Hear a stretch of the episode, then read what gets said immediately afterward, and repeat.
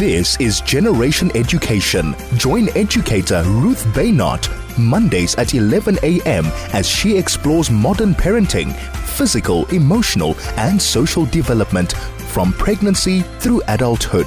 Mondays at 11 a.m. right here on 101.9 High FM.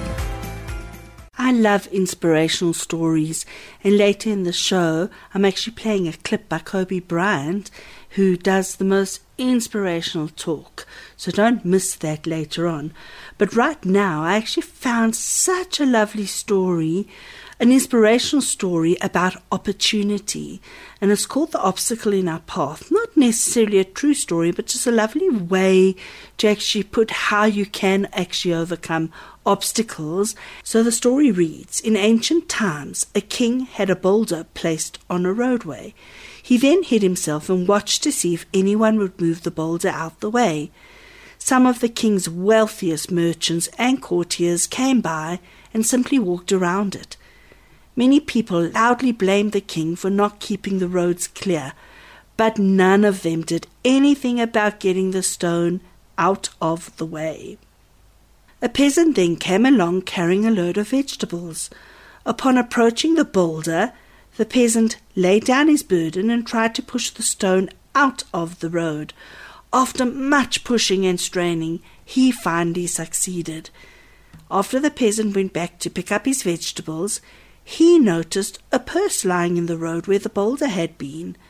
The purse contained many gold coins and a note from the king explaining that the gold was for the person who removed the boulder from the roadway.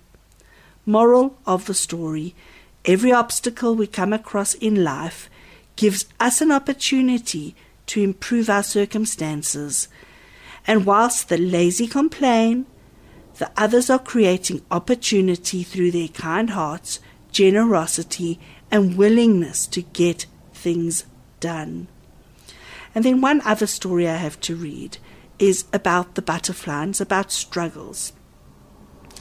A man found a cocoon of a butterfly.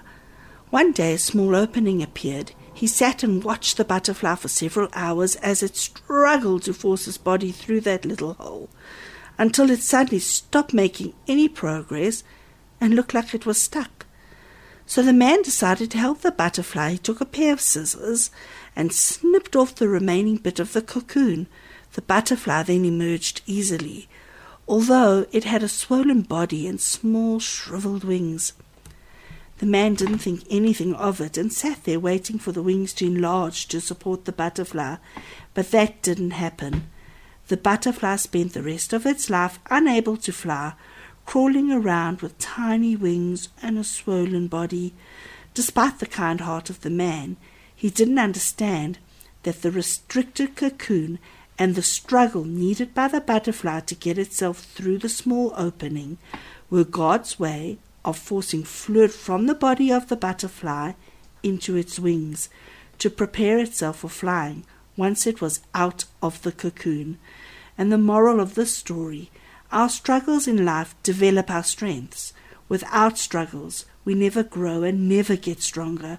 So it's important for us to tackle challenges on our own and not be relying all the time on help from others.